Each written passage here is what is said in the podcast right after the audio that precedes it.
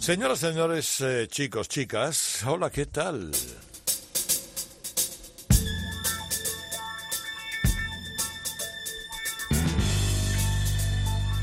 Ya está aquí, ya comienza, ya ha llegado, no había que esperar más. Por fin, sí, sí, sí, sí, sí, sí. En Cope y en Rock FM.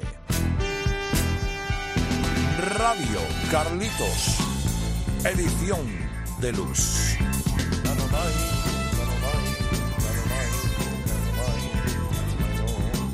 Llevamos unas semanas, eh, llevamos unas, unas semanas eh, con fuera de los mapas ya, porque eh, la, la- selección de música de Radio Carlitos Deluxe está cautivando a varias generaciones. Hay música generacional, pues lo normal es que la música de los 70 le guste a la gente de los 70 o de en esa época tenía entre 15 y 25 años.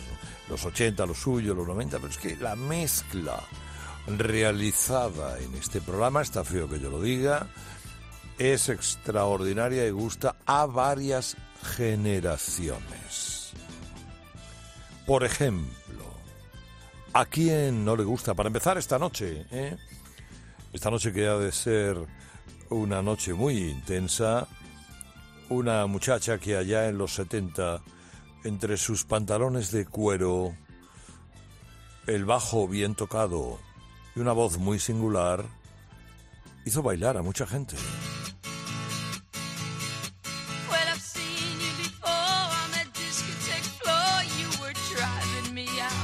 No está mal empezar con Susi. But I could have sworn that I saw something more in your eyes. Susi, 4. Hola, ¿qué tal?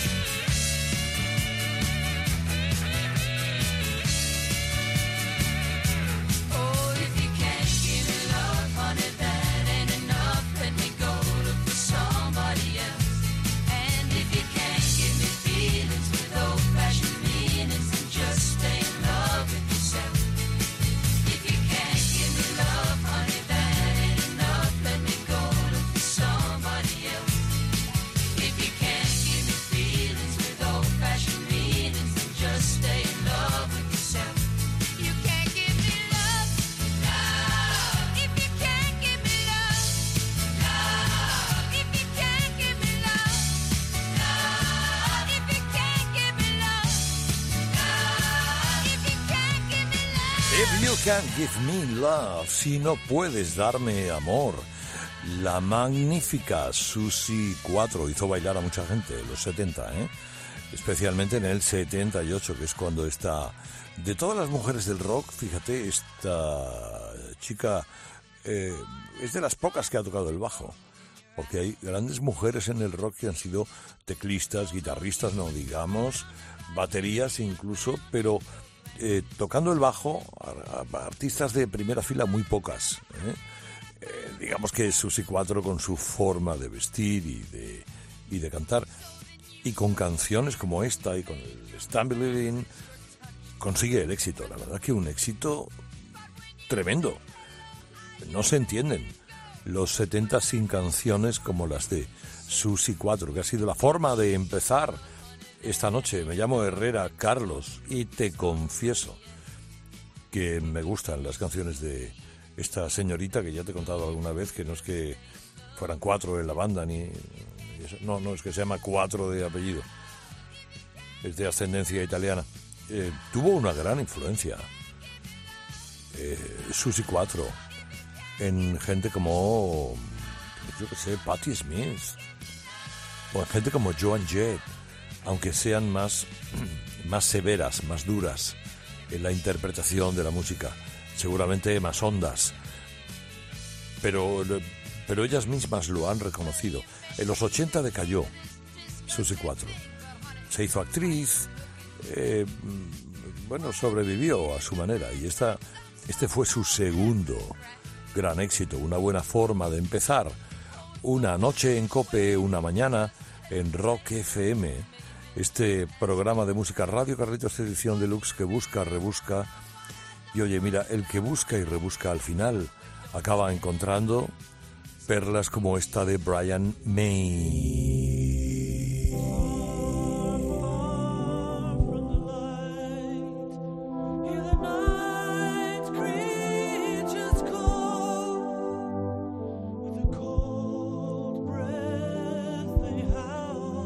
Guitarra de Queen.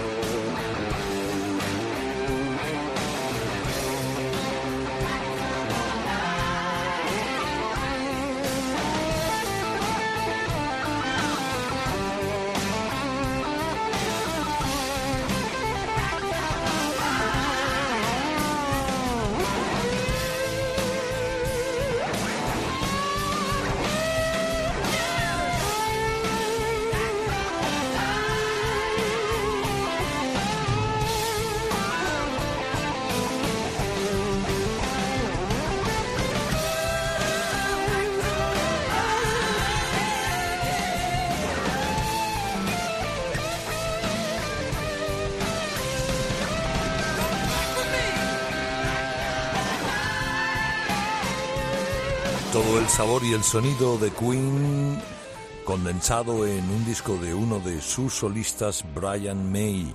Digamos que en el año 92, eh, Brian May acabó por fin su primer disco como solista, que era este. Cinco años para grabar el disco. Eh, cinco años no porque fuera muy eh, artesano, sino porque entre que estaba divorciándose y la enfermedad de Freddie Mercury, que le sumió prácticamente a toda la banda, ¿eh? en una auténtica depresión, aquello no, no arrancaba. Luego arrancó y la verdad es que se llevó, pues, pues casi a sus compañeros de Queen a, a que le ayudaran a, a hacer este Brian May especial, este Back in the Light, Back in the Night, perdón, que eh, tiene el sabor de este guitarrista tan sumamente original. Brian May eh, no es el mejor ni el peor, pero es muy original. Es un buen compositor, compuso muchos de los éxitos de Queen y además es físico y astrónomo. Quiero decir que lo tiene todo. Doctor en físicas, ¿eh? no cualquier cosa, eh, no cualquier tontuna. Que aquí ahora, doctor, ya hemos visto que hay gente que consigue los doctorados de aquella manera. Bueno, vamos a ver. De Brian May, Queen, de Susie 4 para empezar. Debo confesar que esta banda del final de los 60 y de los 70 primeros es un grupo es un grupo de tipos muy interesantes que me gustó mucho en su día. Tiranosaurios Rex. O sea, Mark Bolan y compañía.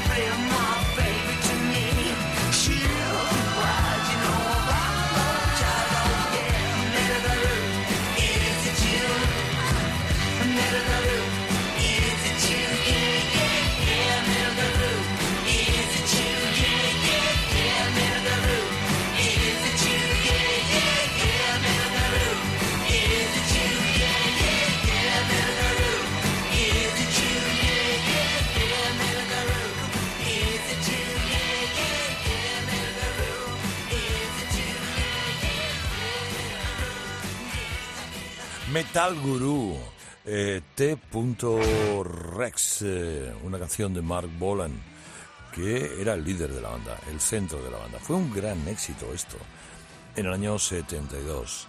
Digamos que además supuso el paso de esa cosa que era el rock psicodélico, que en un principio T.Rex eh, ponía en marcha, bueno, junto con otros grupos, era lo que se llevaba en el final de los 60, ¿no? el rock psicodélico. Pero es que en los 70 abre la espita del glam rock, del rock del glamour. ¿eh? Es eh, el tiempo que vivió Mark Bolan, que no fue mucho, porque murió con 29 años, como consecuencia de, un accidente de, de coche en el año 77. Es verdad que en esos 10 años que anduvo la banda dejó muchos éxitos, ¿eh? con una gran influencia que tuvo eh, T. That Rex, eh, T. punto Rex, tiranosaurios. Al principio se llamaban tiranosaurios. Rex luego ya lo dejaron más fácil con el T. punto Rex. Influyeron mucho en el hard rock de la época, en, en el New Wave, un poquito también en, en el punk. Y a partir de los 77 pasaron a formar parte de ese Olimpo, de las grandes bandas que han quedado como referencia de la historia del rock, que es de lo que nos ocupamos aquí en este programa cada semana en Radio Carlitos Edición Deluxe, que por cierto se puede escuchar también eh, a través del podcast de cope.es a la hora que uno quiera y como quiera. Estos son Status Quo.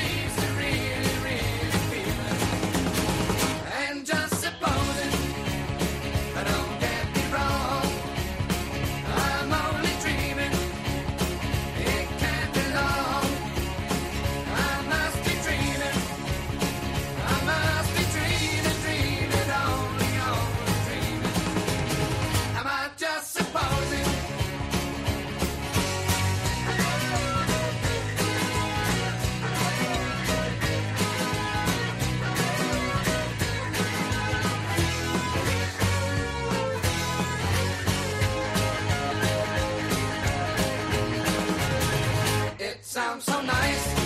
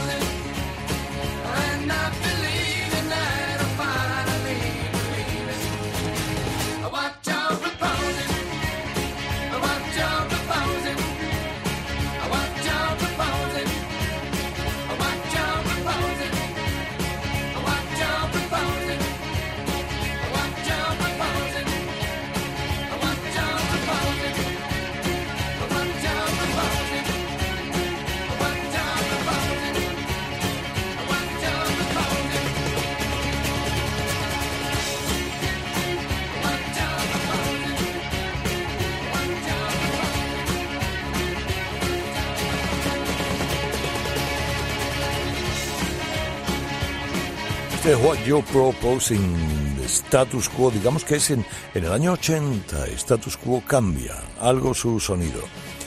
Eh, los críticos más críticos de Status Quo dijeron que empezaron a sonar más comerciales. Digamos que dejaron, eh, dejaron el, el- rock más severo, más duro, más seco.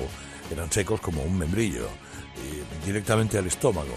Bueno, hicieron algo más nuevo, quizá más tocando a la New Wave, que en el año 80 estaba, no ya empezando, era sencillamente el éxito del, momento. En aquellos momentos las drogas estaban haciendo estragos en el grupo. En- estragos, literalmente estragos. Eh, cambió un poquito la banda, se fue el batería, pero mantuvieron su éxito, curiosamente. Mantuvieron su éxito, llevaban ya 20 años, porque Status Quo había empezado a hacer música al poco de empezar la década de los 60. Y a partir de ahí el sonido fue algo diferente. No más bueno, no más malo, diferente, sencillamente diferente. Como diferente es, siempre ha sido Phil Lynott.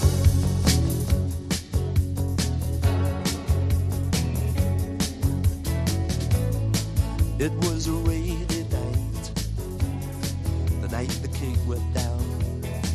Everybody was crying, seemed like sadness had surrounded the town. Me, I went to the liquor store, and I bought a bottle of wine and a bottle of gin. I played his records all night, drinking with a close, close friend. Now some people say that that ain't right. Nothing at all. But even in the darkest of night, you can always hear the king call. You can always hear the king call.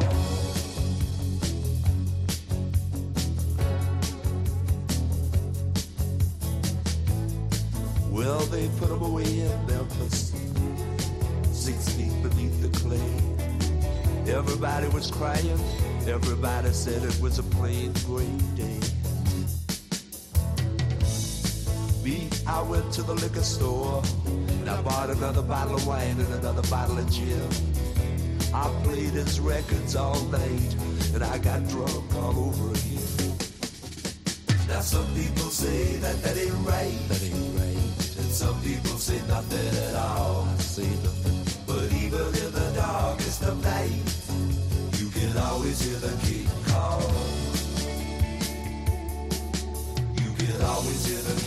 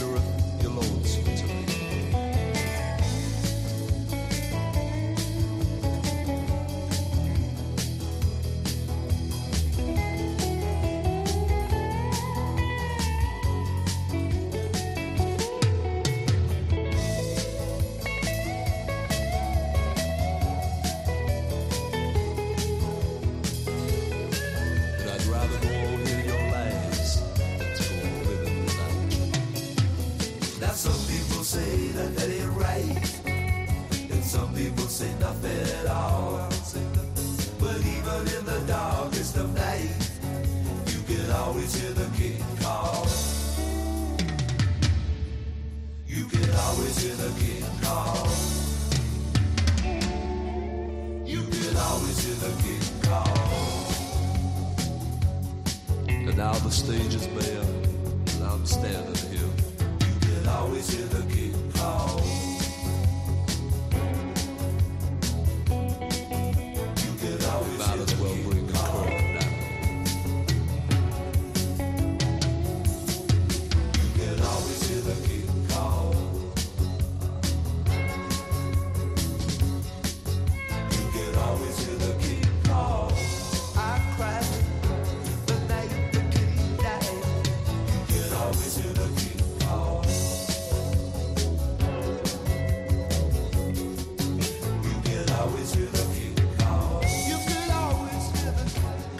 el gran Phil Lynott, el líder indudable de Sin Lizzy, que era ese grupo irlandés que a muchos, la verdad, a muchos nos cautivó en su momento.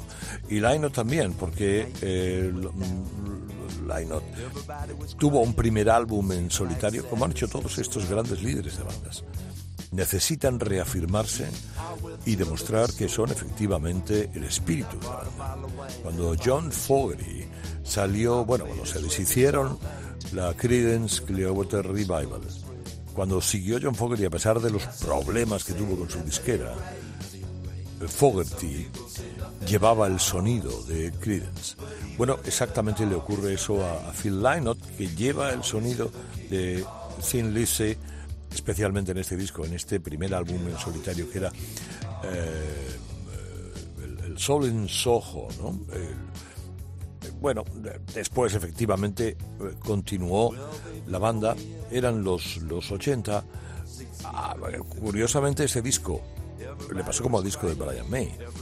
Es el disco de Phil Lynott, pero los colegas de, de, Tim, eh, de Sin Lizzy, además Mark Knopfler y George Harrison, le ayudan a hacer esta, esta cosa también un poquito entre la New Wave, algo de reggae, un poco de electrónico, con un sonido eh, algo más moderno de cuando Phil Lynott ha estado dentro de esa blanda. Bueno, esta canción, este King's Call, esta llamada del rey, está inspirada clarísimamente en Elvis Presley. Fue un gran bajista, era un músico irlandés magnífico que murió en el año 1986. Una sobredosis como a tanta gente se lo llevó por delante y fue una auténtica pena. No he traído todavía, en año y medio que llevamos haciendo programa, a estos muchachos escoceses que se llaman Nazareth.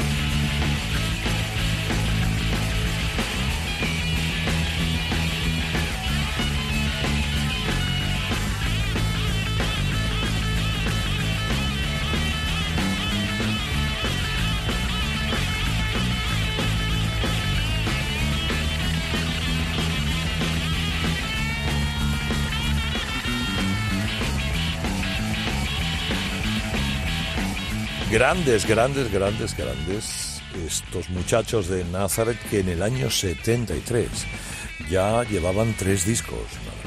Era el tercer álbum de estos profesionales del hard rock que estaban siempre producidos por Robert Bluger de los de, los Purple y que actualmente todavía siguen girando.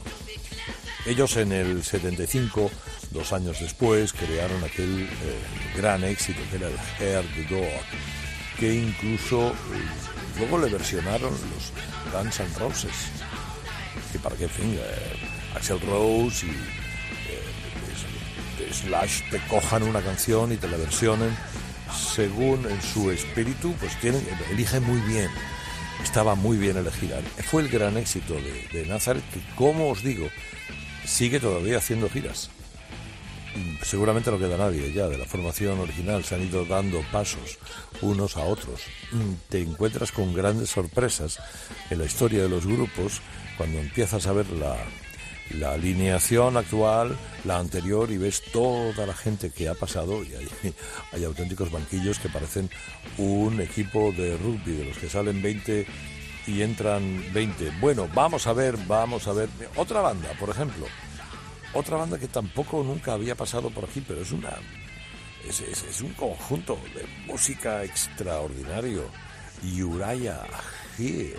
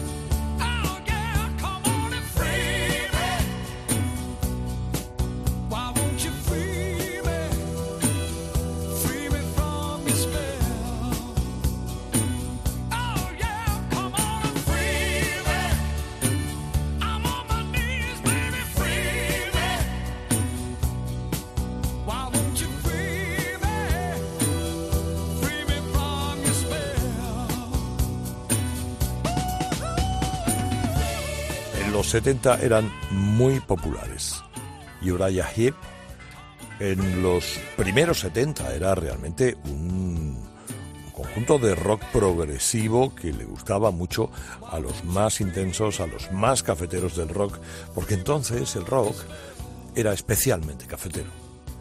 El rock, era, el rock no tenía muchas concesiones. En el, en el 70 eh, puso los pies ciertamente sobre la tierra y electrificó absolutamente todo. Luego ya los 80 es otra cosa. Por ejemplo, este grupo en los 80 decayó absolutamente, ¿no? Eran muy populares antes, eh, esta pieza es del 78, eh, pero en los 80 decayeron, siendo como eran y como siguen siendo un grupo de culto. Uriah Heep fueron los primeros en tocar, por ejemplo, en la Unión Soviética, el primer, el, el rock and roll, el rock estaba prohibido. En la Unión Soviética se consideraba música enferma, eh, capitalista, eh, etcétera, etcétera, hasta que llegó Gorbachev, que, era el que tenía un poco, y puso aquello más o menos en orden. Y los primeros en ir eh, fue esta banda de Mick Box, que es, me parece, el guitarrista, es el único que sigue todavía, porque también eh, Uriah Heep siguen haciendo cosas. La última grabación de estos tíos es del año 2018. Hombre, vamos a ver, no está mal. Mira, y este es uno de los mejores discos de Supertramp.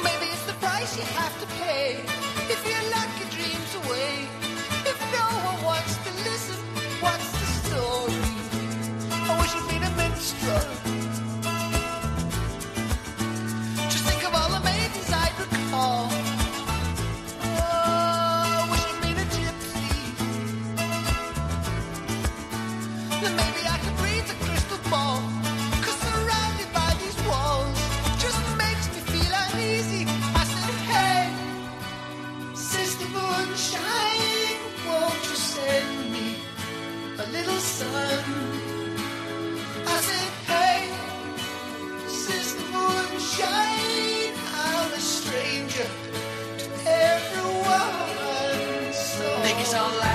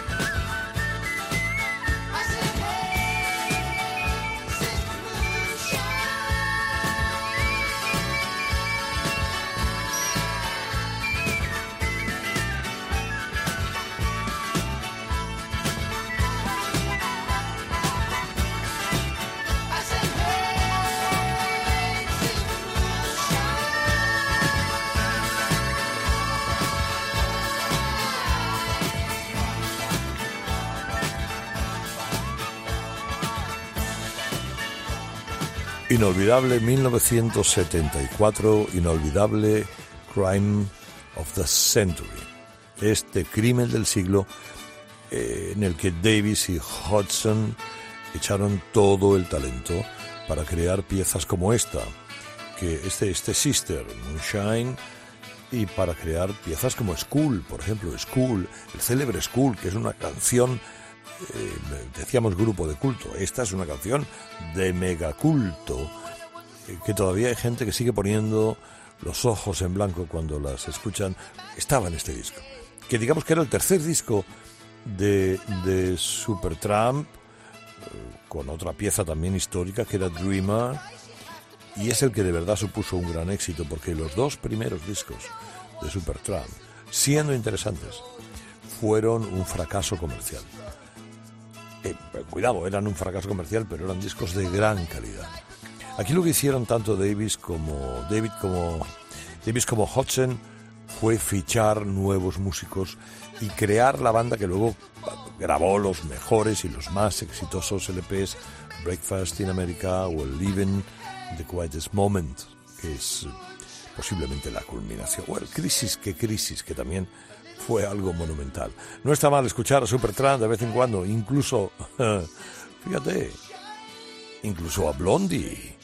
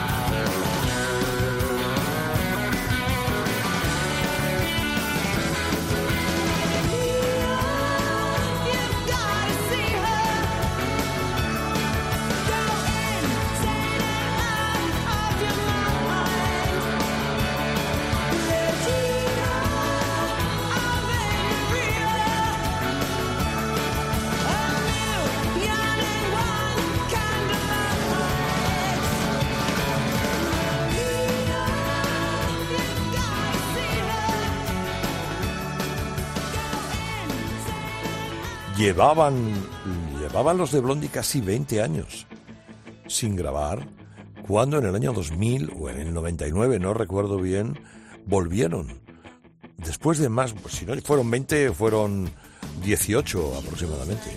Y con este María, ojo, con este María, fueron número uno en el Reino Unido. Eh, con este pop eh, con toque y aroma de reggae. eh, fue, y quizá, hombre, no sé si llegó a la altura de Heart of Glass del año eh, pues del, del año finales de los 70 aproximadamente o primeros 80 pero por ahí le anduvo ¿eh? un gran éxito de Blondie que ya hace que recojamos ahora y que uno se guarde todo lo que hemos traído y me he quedado con canciones que poner por aquí tenía una de Gary Moore que no me cabe pero que va a caer la semana que viene.